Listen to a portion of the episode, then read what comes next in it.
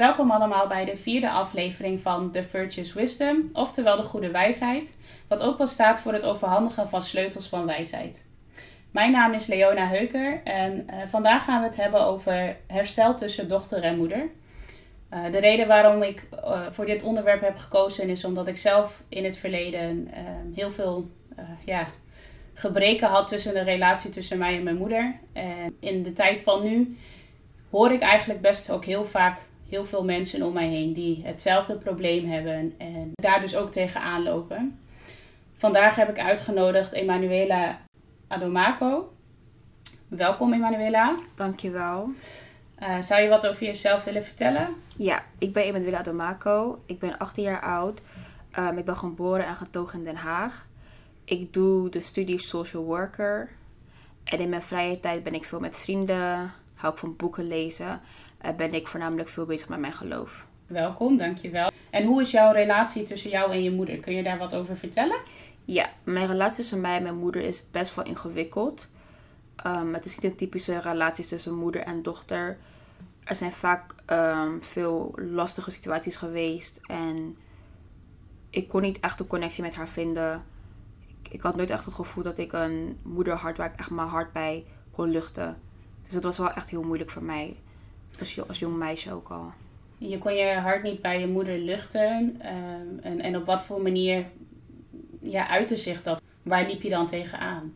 Ik merkte dat um, heel veel meisjes bijvoorbeeld bij hun moeder konden praten over liefde, over dingen waar ze mee, uh, wat ze meemaakten in het dagelijks leven. Maar ik had het niet echt, omdat ik het gevoel had dat ik dan zou worden veroordeeld of dat er ruzie zou komen.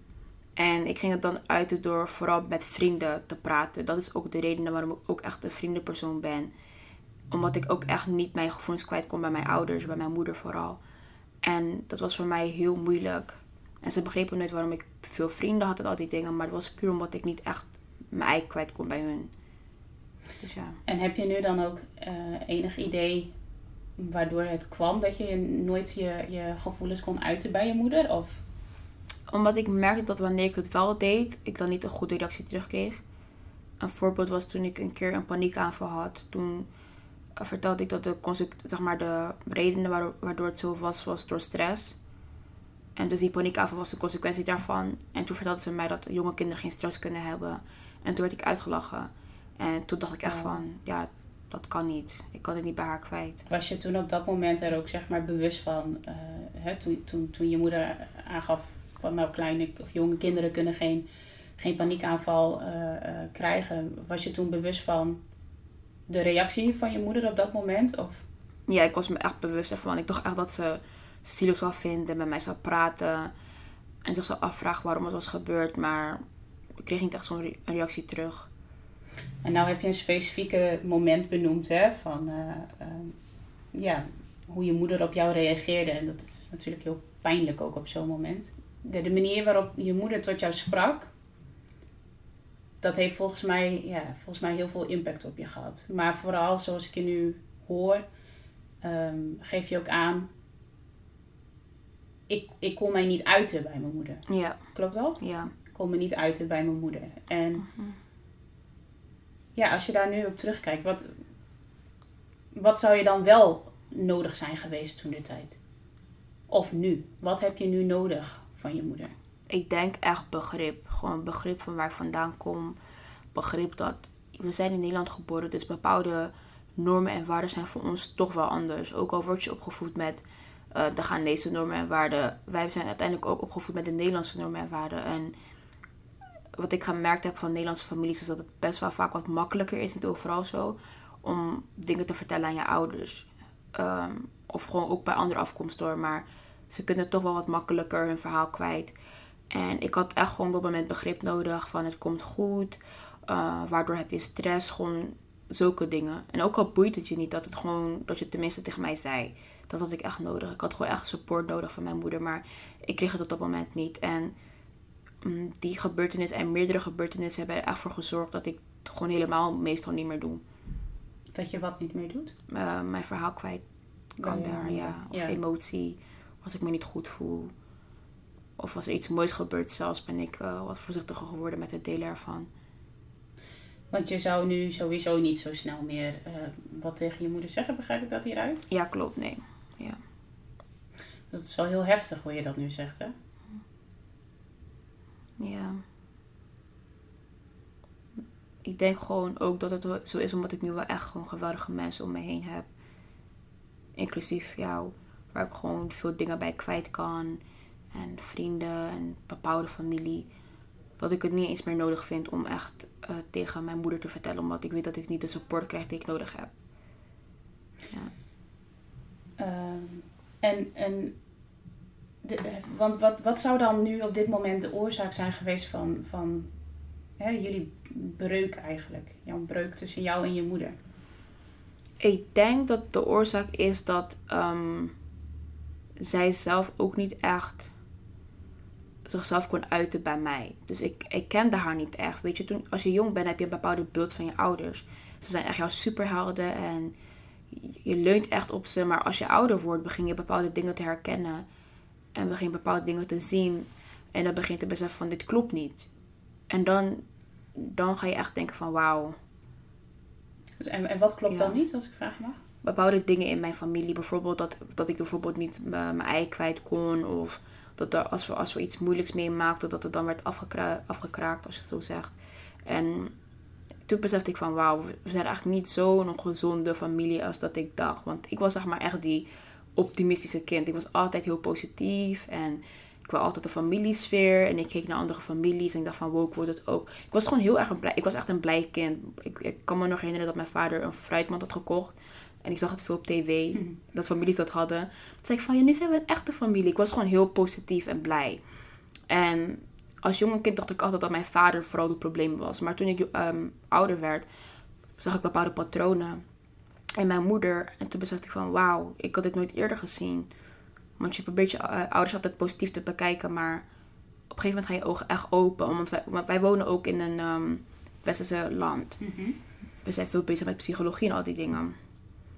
En toen ik dacht, Veel zelfreflectie. Ja, hè? ja, komt, veel, ja. ja, veel zelfreflectie waar je bewust van wordt, inderdaad. ja, Eh, op zich, wat je net zei, was ook wel heel herkenbaar vanuit mezelf. Ik was vroeger ook altijd heel eh, blij. Het was, ook, was vroeger ook wel echt het zonnetje in huis, om het maar zo te zeggen. En ehm, bij mij was het eigenlijk altijd thuis zo, het moment dat, er, dat mijn ouders financieel bijvoorbeeld stabiel waren. Hè, er, er was geld om, om uit te geven, om, ja, om geld om uit te geven.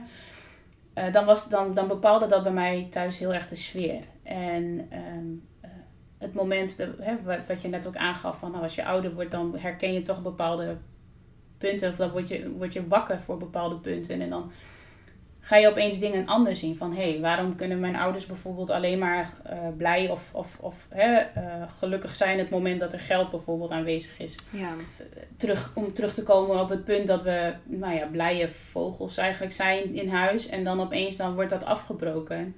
Eh, omdat we toch niet ja, volledig onszelf kunnen, konden uiten bij onze moeders. Hè? ja, In, dit, ja, in dit geval onze moeders. En als ik terugkijk naar mijn leven, waar ik bijvoorbeeld heel erg de mist ben, ben ingegaan, is dat ik het inderdaad ook bij vrienden zocht. Jij gaf net aan dat jouw vrienden bijvoorbeeld heel veel positiviteit eh, hè, daarin eh, in hebben bijgedragen. En bij mij heeft het juist toen de tijd eigenlijk best wel een negatieve impact gehad. Want ik, had, ik werd heel erg beïnvloed door negatieve ehm, geluiden van buitenaf. En eh, dat maakte dat ik eigenlijk ook bijna nooit thuis wou zijn. Ik weet niet hoe jij dat ja, dat heb ik zeker. ja, ik, ik wou nooit thuis zijn. Ik wou nooit bij mijn, vooral niet bij mijn moeder zijn. En ehm, naarmate ik zelf ouder werd, begon ik eigenlijk een best wel een, een haatgevoel tegenover mijn moeder te, te creëren. En die haatgevoel werd op den duur zo erg eh, dat ik echt gewoon heel brutaal was. Ik, ik kon niet normaal met mijn moeder praten. Ik kon niet normaal op haar reageren. En telkens wanneer ik dan in haar aanwezigheid was, dan was het echt, ja, ik, wou, ik wilde daar niet zijn. Ehm, nu ik ouder ben, kwam ik erachter dat dat echt wel te maken had met het feit dat er bijvoorbeeld helemaal, eh, ja, dat er geen gelukkige thuissituatie was. Ja, En dat mijn moeder dat niet kon creëren.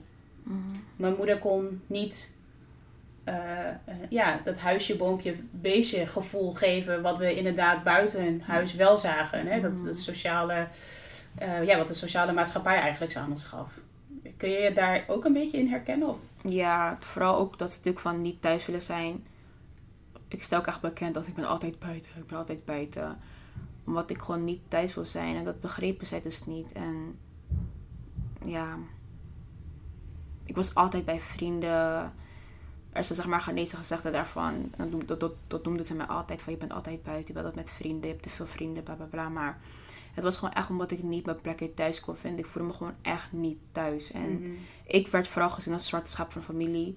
Omdat ik eh, was gezakt van school. En ik, ik had altijd wat drama op school. Maar de reden waarom ik altijd drama had op school... is omdat ik gewoon aandacht zocht. Wat ik niet thuis kreeg. Je had echt aandacht, eh, in ieder geval emotionele aandacht nodig van je moeder. Ja. Ehm, ja, emotie. En, en, en eh, wat voor behoeften had je dan op emotioneel gebied? Wat had je specifiek willen zien? Of horen? Of voelen misschien Ja. zelfs? Words of affirmation. Ik weet niet wat dat in het Nederlands is. Maar ehm, ik had echt woorden nodig. En woorden hebben echt kracht. En bij mij thuis was het echt altijd negatieve woorden. Zeg maar wat ik goed deed, werd nooit benoemd. Maar wat ik slecht deed, werd echt gewoon jarenlang dan benoemd. Dus dat alleen het negatieve werd benadrukt. Ja.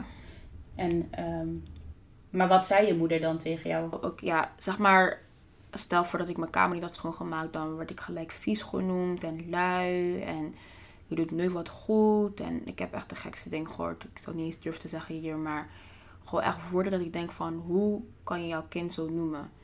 Bepaalde woorden werden er gezegd van, je bent lui. Ik heb zelfs een keer heks genoemd. Wanneer ze echt boos zijn, dan komen er dingen uit de mond waarvan ik denk van, hoe kan jouw kind zo noemen? En ik, ik vond het echt heel moeilijk, want die woorden blijven echt in het systeem. En, en hoe reageerde je daar op dat moment dan op? Ik ging dan, eh? Ik ging dan terugpraten. En dan zeiden ze altijd dat ik een grote mond had. Want het escaleerde omdat je eigenlijk voor je eigen gevoel opkwam. Hè? Ja, het escaleerde echt altijd. En er werd altijd tegen mij gezegd van, je moet echt leren om stil te zijn. Maar soms kon ik gewoon mijn mond niet eh, dicht houden door de pijn die ik op dat moment gewoon voelde. En de boosheid die ik, dat op, eh, die ik op dat moment voelde.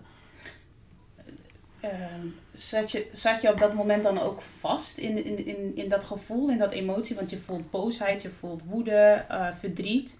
Nou, dat uitzicht dan op dat moment, omdat je al niet gehoord werd, dat uitzicht dan op dat moment door juist er tegenin te gaan. Want je wilt hun bewijzen dat het niet zo is. Woorden hebben kracht. En, en, en in dit geval was het eigenlijk alleen maar negatief. Ja. Zeiden je ouders dan ook wel eens wat positiefs? Ja, als ik bijvoorbeeld een keer ging schoonmaken, dan zeiden ze van, je hebt het goed gedaan. Maar emotioneel niet. Emotioneel heb ik nooit echt een ehm, compliment gekregen over mijn karakter. Nooit.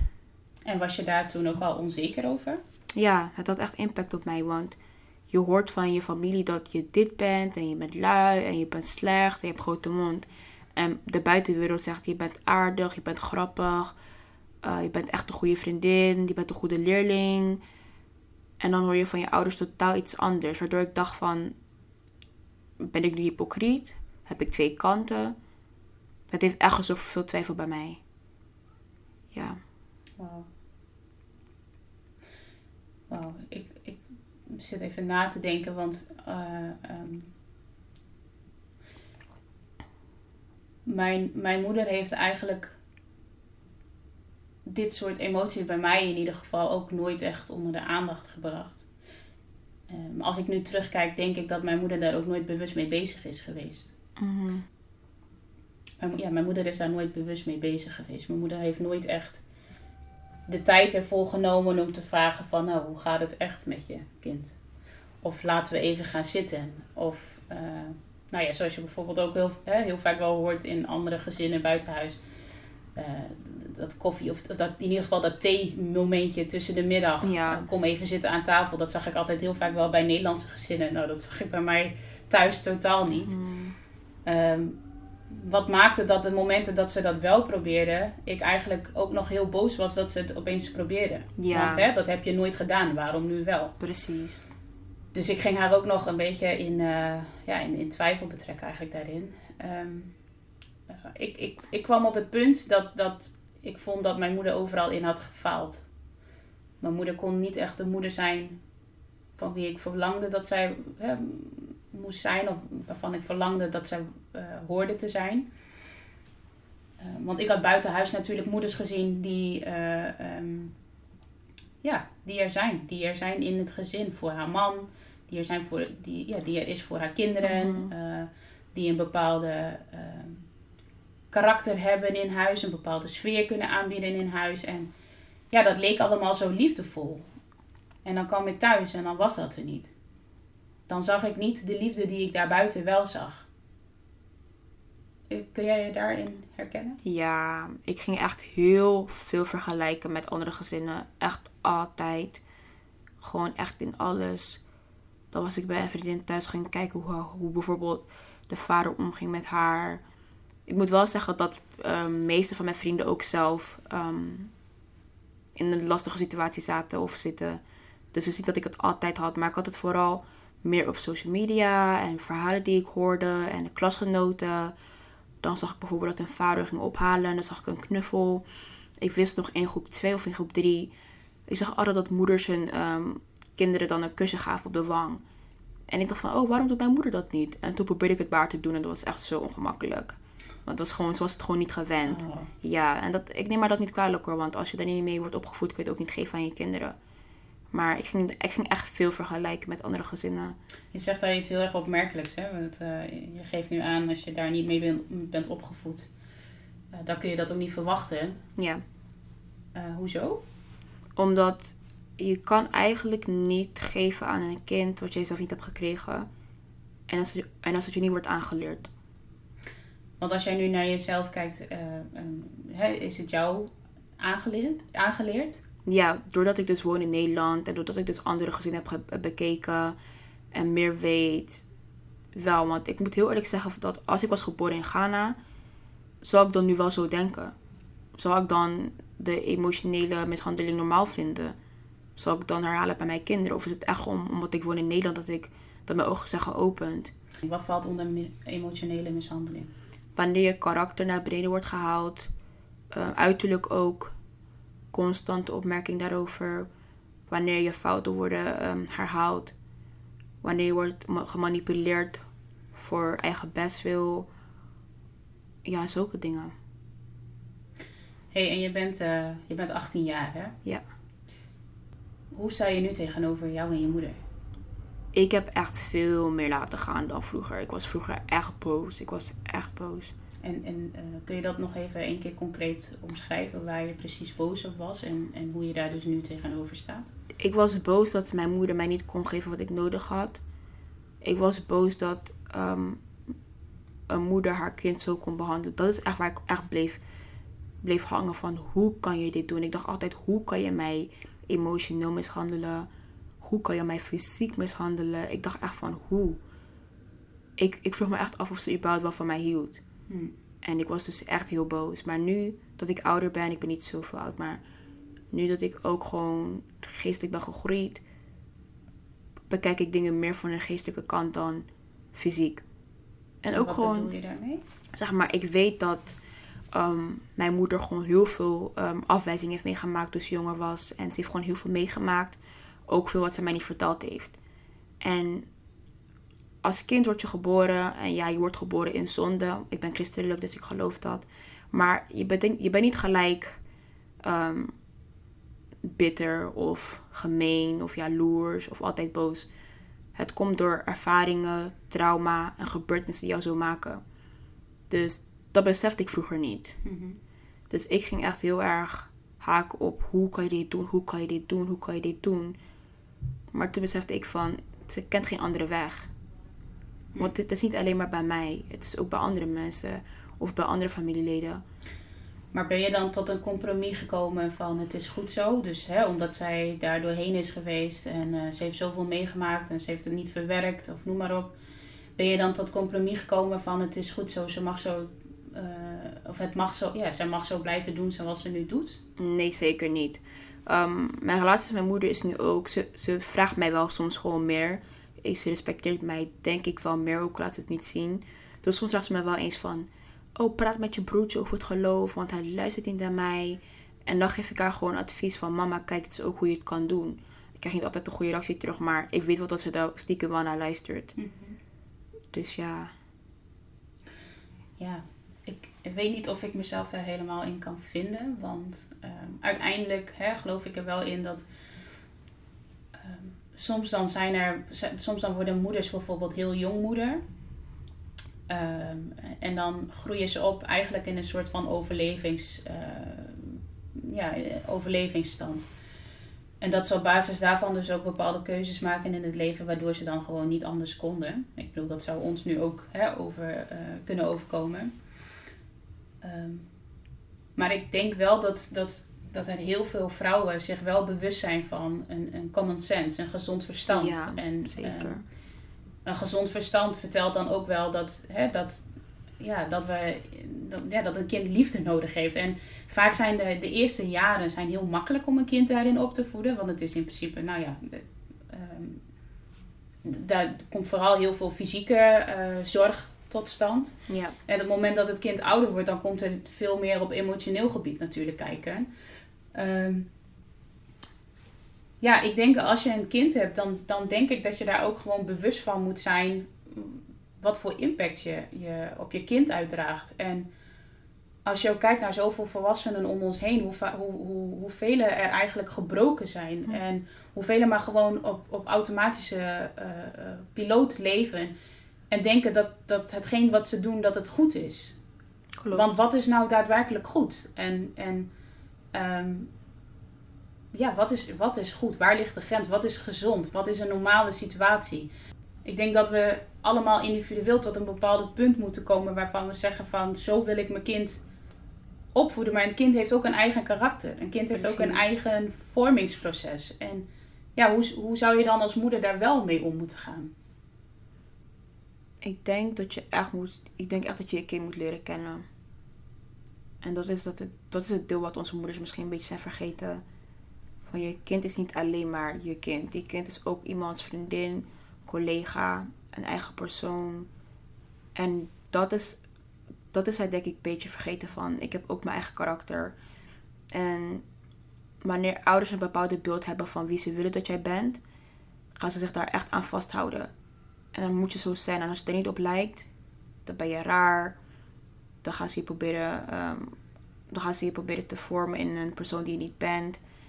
Want ik was heel anders. Ik was echt heel anders dan mijn zus, mijn broertjes. Ik was heel druk, luid.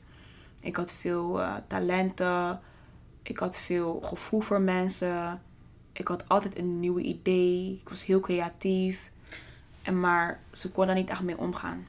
Je spreekt nu heel veel in het verleden. Je had, je had. Dat heb je nu allemaal niet meer? Oh jawel, ja. Oké. ja, want je spreekt, hè, je zegt van ja, ik had, ik had, Nee, ik nee, had. nee. Maar eh, ehm, dat ben je gelukkig, godzijdank, ben je dat niet kwijt, eh Nee. kwijtgeraakt. Nee. Nee, maar ik had wel een moment gehad dat ik het probeerde te dempen, zeg maar. Waarom probeerde je dat te dempen? Zodat ze mij zou accepteren. Mijn moeder dus, ja. Zodat je moeder jou zou accepteren. Ja. Ik herken bij mezelf eigenlijk dat mijn moeder nooit mijn talenten of iets dergelijks heeft eh, ehm, ja, gestimuleerd of iets dergelijks. Ik merk het bij mijn zussen ook, dat mijn moeder eigenlijk nooit echt de kracht ervoor heeft gehad om ons daarin te, te stimuleren. Omdat mijn moeder zelf ook heel lang in een automatische overlevingsstand heeft geleefd. Op den duur zijn er ook moeders die, die toch op een bepaald punt komen waarbij ze gewoon moeten doorgaan. Klopt, ja. Hè, dan, is er, dan, dan is er geen ruimte voor, voor alles eromheen. Dan is er geen ruimte voor ehm, ja, toch die extra aandacht of het normale aandacht voor, voor haar kind. Ik denk dat het in deze tijd heel moeilijk is om, om, om, ja, om dit nog te normaliseren. Vroeger was het heel erg van, eh, dit is wat ik vanuit huis uit heb meegekregen, zo zal het zijn en zo is het en Mhm. punt. Eh, dat is ook vooral heel erg cultuurgebonden. Ehm, hè, dat heeft ook te maken met ja, respect. Klopt, ja. En in de tijd van nu, vooral in de, in de, ja, in de westerse, hè, aan de westerse kant, is respect compleet veranderd. En gaat het over dat je eigenlijk alles, en, alles maar mag doen en laten. Ja. Hè? Eh, wat God verbiedt, om het maar zo te zeggen. en ja, dat, dat is niet van vroeger. Dus ik denk dat daar ook al een hele grote, ehm, zeg dat, een grote afstand tussen, Ja. zit, tussen ligt. Ik haatte mijn moeder, omdat zij, zich, omdat zij niet voldeed aan het plaatje van wat ik dacht van een moeder. Nou is haat een hele grote woord, maar het moment dat je iemand niet in haar gezicht kan aankijken of dat je niet fatsoenlijk een woord uit je hart kan krijgen voor iemand die jou ter wereld heeft, heeft gebracht, ja, dan is dat heel zwaar. Dan is het een hele beladen woord eh, haat.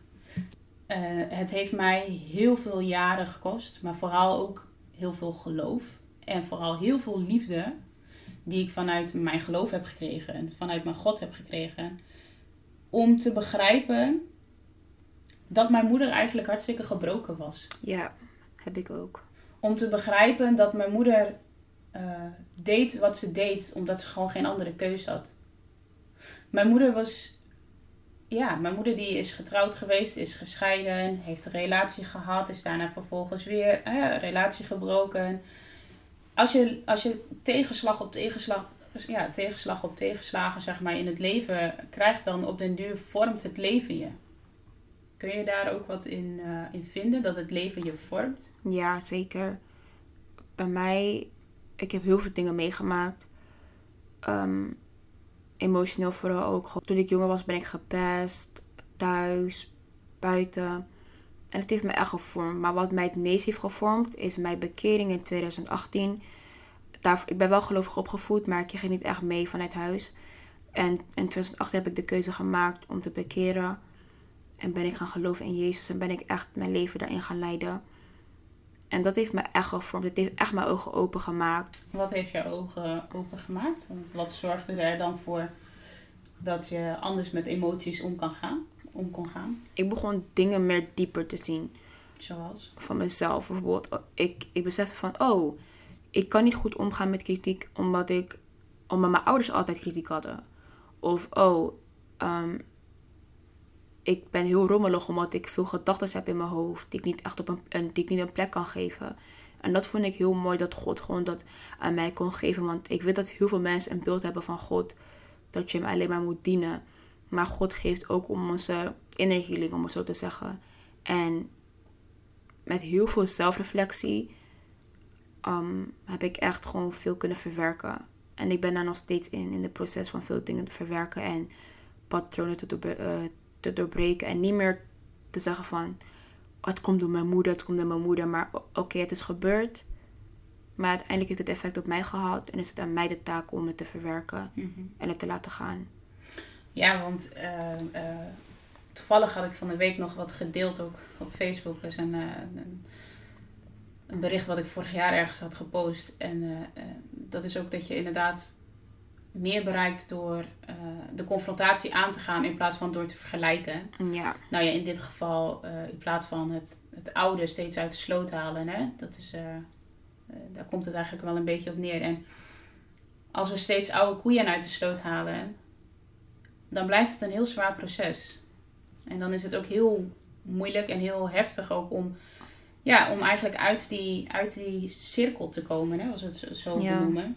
Als ik terugkijk naar de situatie waar ik met mijn moeder vooral in zat eh, vroeger. Eh, nou, zoals ik al aangaf, ik had een, een, echt een, een haatrelatie naar mijn moeder toe. Daar, zijn heel veel jaren overheen gegaan. Tot uiteindelijk tot herstel kwam. Maar wat, vooral, wa- wat ik vooral bij mijn moeder miste, was dat zij er gewoon was. Ik miste haar aanwezigheid. Ik miste eh, leiding in mijn leven, richting in mijn leven. Mijn moeder was er wel. En mijn moeder is een hele lieve vrouw hoor, daar niet van. Maar ik miste richting in het leven. Ik miste een doel in het leven. Ik miste een moeders hart. Ja, die, die wat luider aanwezig zou moeten zijn. ik heb echt de liefde gemist en de ehm, zorg. Emotioneel. Toch nog steeds het emotionele Ja. gedeelte daarin. Ja, emotioneel Ja, ik denk dat heel veel, ik denk dat heel veel eh, dochters vooral dat stukje emo- emotionele openheid in ieder geval hebben gemist van hun moeder. En niet alleen om zelf gehoord te worden, maar ook emotionele openheid, openheid vanuit hunzelf. Dus dat ze wat Ja. meer diepgang vanuit zichzelf met ons zouden delen. Precies. Ehm, soms dan heb ik het idee dat, dat, dat moeders op den duur gewoon ergens in het leven dichtklappen. Ja, ik denk het ook. Dat ze dan al zoveel hebben meegemaakt en zoveel situaties doorheen zijn gegaan, eh, wat hun gevormd heeft. De ene die wordt bijvoorbeeld onbewust emotioneel heel erg manipulatief. De ander wordt, ehm, ja, wordt juist heel stil van karakter. Die, die- een, mo- een moeder die niet praat, dat is, Mhm. dat is helemaal niks aan. Ik, ik weet bijvoorbeeld dat mijn oma, eh, van mijn vaderskant in ieder geval, ehm, eh, ook geen prater was. Dus automatisch, mijn vader was ook geen prater meer. Mm. Hè? Zo zie je dat, dat dat eigenlijk heel snel gewoon overslaat. En ja, er zijn moeders die heel kritisch zijn, omdat hun eigen moeder bijvoorbeeld heel erg kritisch is geweest. Er zijn moeders die lustig zijn, die constant alleen maar de aandacht ook zoeken bij de mannen. Mm. In plaats van, ja, herstel vanuit hunzelf. Want ik denk toch, het moment dat je in geloof staat, dat je dan ook heel veel meer bezig bent met het herstellen van je eigen emoties en hart. En als je met geloof, of als je daar in geloof niet mee bezig bent, of überhaupt niet met het geloof bezig bent, ja, dan vraag ik me eigenlijk wel af of iemand zich daar dan ook wel bewust van zou zijn of niet. Want in Christus, zoals we het nu, hè, nu ze hebben benoemd net, in Christus is het echt het, het focussen op het herstellen van onszelf, het herstellen van onze hart, om eh, bepaalde patronen te doorbreken. Jij bent nu, hè, jij bent, je bent christelijk, je bent ermee bezig. Eh, Je bent nu op het punt gekomen dat je zegt van, nou, ik kan tot hier en niet verder, kan ik met mijn moeder zeg maar omgaan. Ik, ik neem aan dat je het haar vergeven hebt. Ik weet niet tot in hoeverre je dat zou kunnen toelichten. Maar ik neem aan dat je je moeder vergeven hebt. En, eh. Ja. en nu? Hoe ga je dan nu met je moeder om? En, Ja. en wat doet het dan nu met je? Omdat ik nog thuis woon, is het sowieso echt een constante proces van vergeving. Want het is niet alleen maar dat, ik, dat het gebeurd is in mijn jeugd en dat het nu gestopt is of zo. Maar ik probeer er nu naar te kijken op die manier van... Je kan wel blijven hangen in wat ze zeggen en wat ze doen. Maar wanneer jij weet waarom iemand iets zegt... dan ga je het totaal anders bekijken dan wanneer je het niet weet. Ik begrijp bijvoorbeeld wanneer mijn moeder klaagt over kleren op de grond. Dat het komt omdat zij opgevoed is met bepaalde standaards. Dus ik ga niet, ook al staat het op een andere toon dan ik wil... Ik ga dan niet boos worden of het persoonlijk nemen. Ik heb echt moeten leren om dingen niet persoonlijk te nemen van mijn ouders. Van mijn moeder vooral. Dat heb ik echt moeten leren. Het is niet persoonlijk. En ik moest echt leren om niet ehm, mijn leven te baseren op hun woorden. Want het kon zo zijn dat ik een hele goede dag had. En dan door één woord van mijn moeder was mijn hele dag verpest. Of dan is mijn hele dag verpest. Ik heb echt moeten leren dat um, mijn moeder is een eigen persoon. Ik ben een eigen persoon. Ik kan mijn groei niet stoppen door um, de dingen die zijn gebeurd in haar leven. Of de dingen die zij tegen mij heeft gezegd of zegt tegen mij. Het is uiteindelijk mijn eigen verantwoordelijkheid om die stap te maken. En te zeggen van oké, ondanks dat het dit gebeurd is, ondanks dat je moeder dit heeft gezegd, ligt het wel in jouw eigen handen om het naar God te brengen. En te zeggen van vader, ik heb pijn hier. Ik heb genezing nodig. In plaats van het te negeren en constant zeggen van ja, ik kan niet genezen, want ik woon nog bij ze. En het gebeurt dagelijks. Ik heb echt moeten leren om te zeggen van nee, ook al gebeurt het dagelijks, als ik nu genees, dan gaat het steeds makkelijker worden om in zo'n gezin te wonen. En dat is dus hoe ik ermee omga. Ja, het vergt een bepaalde volwassenheid van je uh, om er zo naar te kunnen kijken. Ja. Uh, dat heeft bij mij jaren geduurd voordat ik überhaupt zo naar mijn moeder kon kijken. Wat bij mij vooral de, ja, de herstel heeft gebracht eigenlijk, was het moment dat ik kon beseffen dat, zoals je net al heel mooi aangaf, dat mijn moeder een eigen persoon is. En dat los van de moederrol die zij heeft, zij ook een vrouw is geweest van iemand. Dat zij ook een dochter is geweest Ja. van iemand. En dat ze ook een vriendin is geweest van iemand. Wil ik hier dan ook mee zeggen dat bepaalde gedragingen uh, dan ook goedgekeurd worden? Nee, Nee. dat niet. Want er zijn bepaalde situaties waarin moeders heel erg uh, manipulatief kunnen zijn op emotioneel gebied. Waarin wij dan ook als, als volwaardige, volwassen mensen ook moeten kunnen zeggen van tot hier en niet verder. Dit is mijn grens. Ja. Ik hou van je, maar dit is mijn grens. En ehm, wat nu heel vaak ook wordt gebeurd, is dat, er, ja, dat, er, dat mensen gewoon over grenzen heen gaan. Waardoor je dus heel vaak ziet dat er toxic relationships eh, ontstaan. Want mensen kennen Ja. geen grenzen. Mensen weten niet wat de werkelijke liefde zeg maar, daarin is. Of ehm, wat een grens in liefde zou moeten zijn. Of dat liefde zonder voorwaarden zouden moeten zijn. Eh, eh, de gezondheid valt gewoon weg. De gezondheid valt gewoon weg in het diepe. Als je nu bewust zou kunnen omschrijven herstel. Wat betekent herstel voor jou? Herstel betekent hoe ik origineel moest zijn als persoon en wat God voor mij in gedachten had. En herstel betekent voor mij vergeving. Herstel betekent voor mij patronen doorbreken, bepaalde cirkels doorbreken. Bijvoorbeeld, stel dat ik dan nu een persoon ben die niet, of ja, dat ben ik.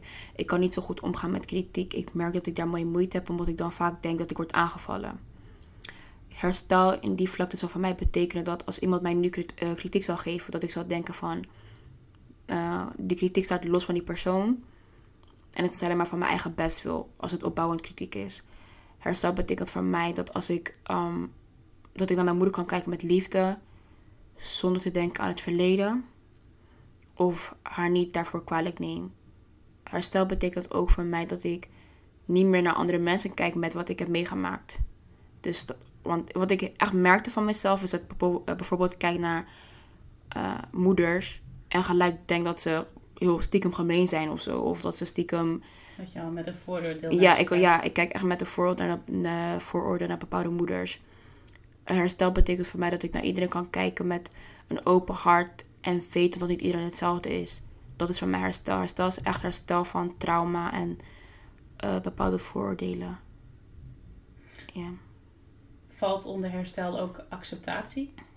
Ja, zeker. Accepteren dat het gebeurd is en het gewoon laten gaan. Ik kan niet terug naar de tijd gaan. Ik ga niet. Ik ga bepaalde woorden niet horen van mijn ouders. En dat is gewoon, dat is gewoon zo. En dan moet ik gewoon accepteren dat ik het niet ga horen. Ik ga niet horen. ehm, misschien wel, maar toen de tijd kon ik het niet horen. En nu moet ik gewoon accepteren van.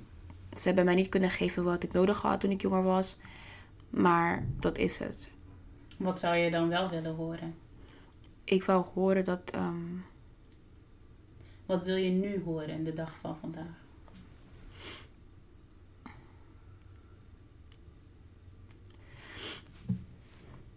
Zie dat je emotioneel wordt.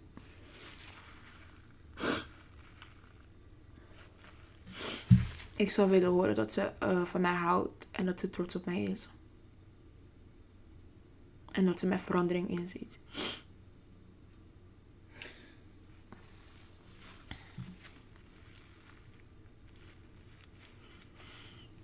Wat zouden die woorden met jou doen als je ze zou horen?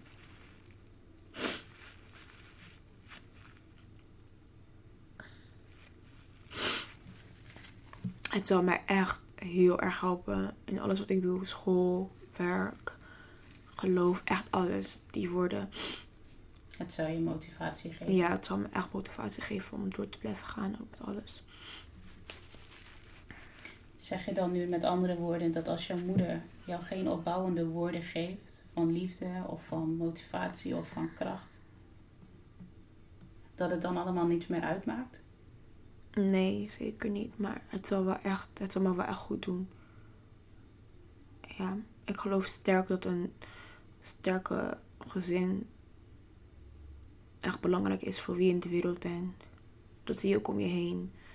Dat vaak wanneer een gezin niet zo sterk is, dat vaak het kind eh, moeite heeft in de maatschappij. Hm.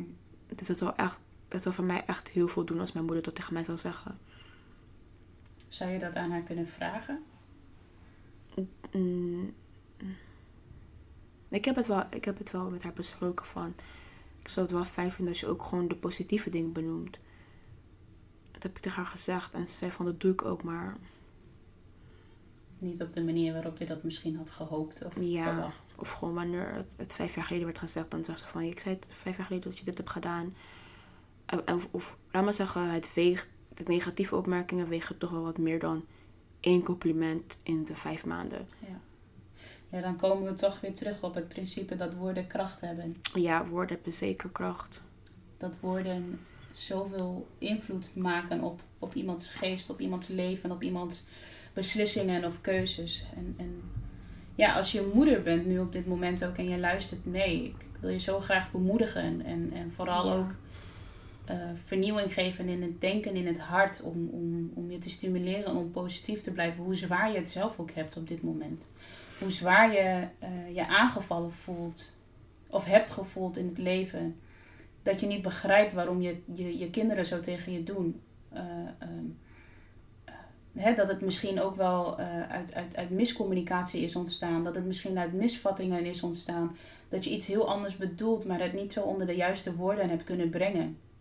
Ik wil je bemoedigen om daarin niet op te geven.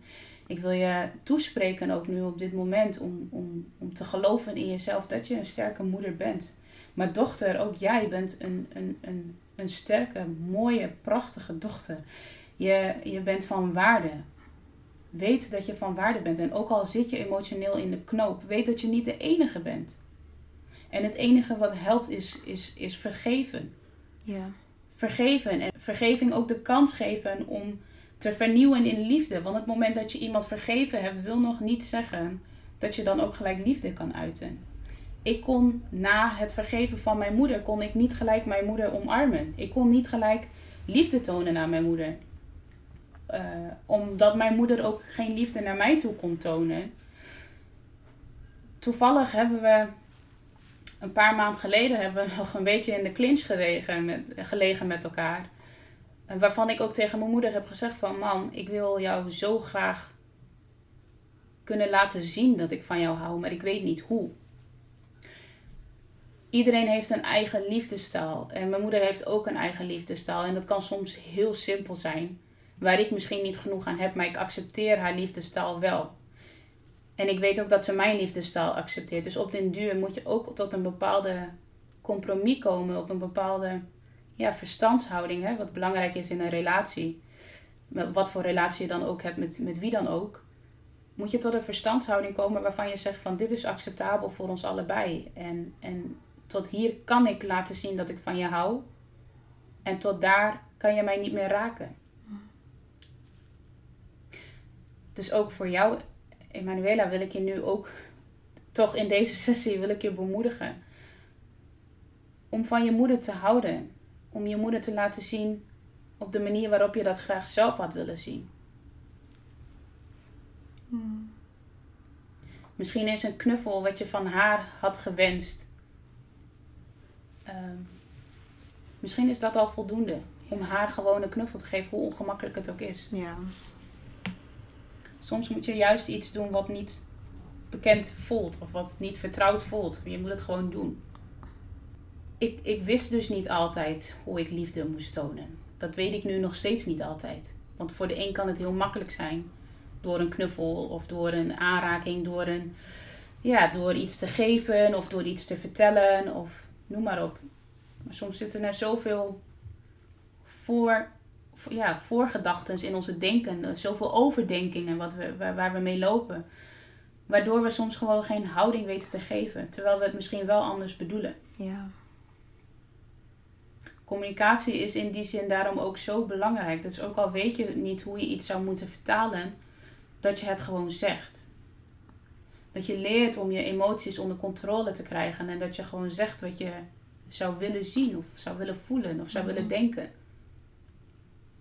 Want woorden hebben kracht. Dus ook een positieve Woord heeft kracht. Juist, een hele positieve wending kan het krijgen. Aangezien dit de podcast is omtrent het eh, ehm, overhandigen van sleutels van wijsheid. Ik hoop dat ik er nu net een aantal heb kunnen delen. En ik hoop ook dat degene die luistert, eh, dat ze eh, bemoedigd zijn. Zou ik aan jou willen vragen, Emanuela, wat zou jij nu tegen een dochter willen zeggen? En wat zou je willen zeggen tegen een moeder? Mm, mooie vraag. Tegen een moeder zou ik willen zeggen dat ehm, je kind is niet per se net als een plant, maar je kan het wel mee vergelijken. Dat de woorden die je uitspreekt over jouw kind bepaalt echt de toekomst van je kind. En probeer soms gewoon dieper te denken dan alleen maar een woord. Wanneer je even boos bent, probeer alsnog leven uit te spreken over je kind. Want het gaat terug naar je komen. Wanneer je leven uitspreekt over jouw kind, en goede dingen uitspreekt over jouw kind, zullen ze je in de toekomst bedanken. Als je bijvoorbeeld kijkt naar mensen die vaak negatief zijn of boos zijn, komt het vaak door de woorden van vroeger. Dus jij kan echt de toekomst van jouw kind vormen door de woorden die je uitspreekt over je kind. En ik wil ook tegen de moeder zeggen dat als je de kans hebt om bijvoorbeeld naar een psycholoog te gaan of je verdiepen in het geloof, doe dat ook dan. Gewoon ook voor jezelf, want jij bent ook een mens. Je bent niet alleen maar een moeder, dat is niet alleen je identiteit. En neem ook rust. Praat ook met mensen over je gevoelens. Praat ook met andere moeders over je gevoelens. Want ik weet dat moeders het zwaar hebben. Mm Zorg voor kinderen is niet makkelijk. Maar praat met mensen erover. Houd niet, in, houd niet binnen. Want soms ga je het zo vaak binnenhouden dat je het uiteindelijk op je kinderen. Uh, hoe zeg je dat? Gaat reflecteren. Ja, gaat reflecteren. En dat wil je niet, want dan gaan ze dat ook weer meenemen. En dan wordt het iets van een generatie, het eigenlijk niet zo hoort te zijn. En tegen de dochters wil ik zeggen dat als jij dit meemaakt op dit moment, dat je sowieso niet alleen bent. En dat jouw verhaal iemand anders ook gaat helpen. Maar genees ervan. Want het is niet alleen maar voor jou nu, maar ook gewoon voor jouw kinderen. Want als jij nu niet geneest, heb je ten eerste voor jezelf niet echt rust en ga je altijd mee zitten. En ook gewoon voor later, voor je toekomst, voor je kinderen, voor je man, je vriendinnen, wie dan ook. Want jij bent uiteindelijk ook iemand die iemand gaat opbouwen met woorden. En probeer niet de aandacht die je miste bij je moeder te zoeken in iemand anders, in iets slechts, zeg maar. Probeer te zoeken in God, want we noemen hem vader, maar hij is ook onze moeder, om het zo te zeggen. En ik wil ook tegen de dochter zeggen, nogmaals, dat je niet alleen bent. En dat er altijd een doel is voor alles. Er is een purpose voor alles. Net zoals hoe Leona's vrouw mij heeft geholpen, gaat jouw vrouw ook laten iemand helpen. Heel mooi gezegd. Ja. Heel mooi gezegd. En ik denk ook dat heel veel hier zich, zich in kunnen uh, herkennen. Er zijn heel veel, heel veel dochters die met zo'n pijn rondlopen. Met de misvatting die ze hebben. Uh, en de breuken die ze delen met hun, met hun moeder. Fysieke ruzies die er vandaan komen, emotionele ruzies die er vandaan komen, haat die er achterweg komt, woede die dat er achterweg komt, verdriet, angst, paniek. Er zijn zoveel patronen um, waarvan je 9 van de 10 keer misschien niet begrijpt waar ze vandaan komen, maar ze eigenlijk vanuit ja, jouw relatie met je moeder vandaan komt. Ik wil je op dit moment dan ook vragen om er bewust mee om te gaan. Jij maakt verandering. Ook op je moeder. Jij bent degene die impact heeft. Ook op je moeder. Dus wees bemoedigd. Bedankt voor het luisteren. Emanuela, dank je wel voor je wijsheid. Dank je wel voor het delen van je verhaal, van je ervaring. Ehm, ja, van het delen van je emoties. Dankjewel, dat was heel mooi. En ook gelijk heel genezend voor mij. Amen, heel mooi. Dankjewel. Luisteraar, bedankt en tot de volgende aflevering.